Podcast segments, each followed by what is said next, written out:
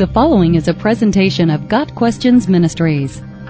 Is burial the only option a Christian can consider?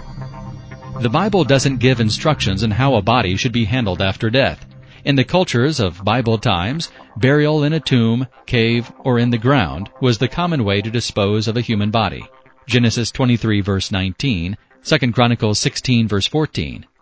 The most common type of burial in the Bible was the dead being placed in above ground tombs for those who could afford it. For those who could not afford it, bodies were buried in the ground. As we see in Joshua 7 verse 25, the only time the dead were burned in the Bible was as a punishment of the wicked for offenses they committed against God's commands.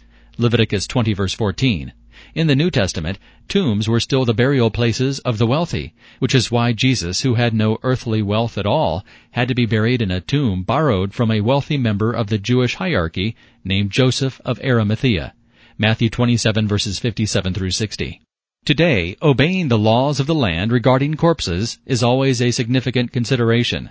Laws vary from country to country, and in the U.S., from state to state. Because Christians are to obey the government authorities over us, laws regarding disposing of a body must be followed.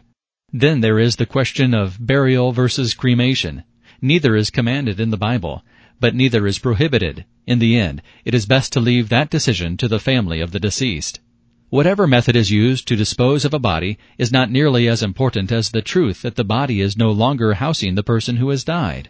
Paul describes our bodies as tents that are temporary abodes. Now we know that if the earthly tent we live in is destroyed, we have a building from God, an eternal house in heaven, not built by human hands. 2 Corinthians 5 verse 1. When Jesus returns, Christians will be raised to life, and our bodies will be transformed to glorified, eternal bodies. So will it be with the resurrection of the dead. The body that is sown is perishable. It is raised imperishable. It is sown in dishonor. It is raised in glory. It is sown in weakness. It is raised in power.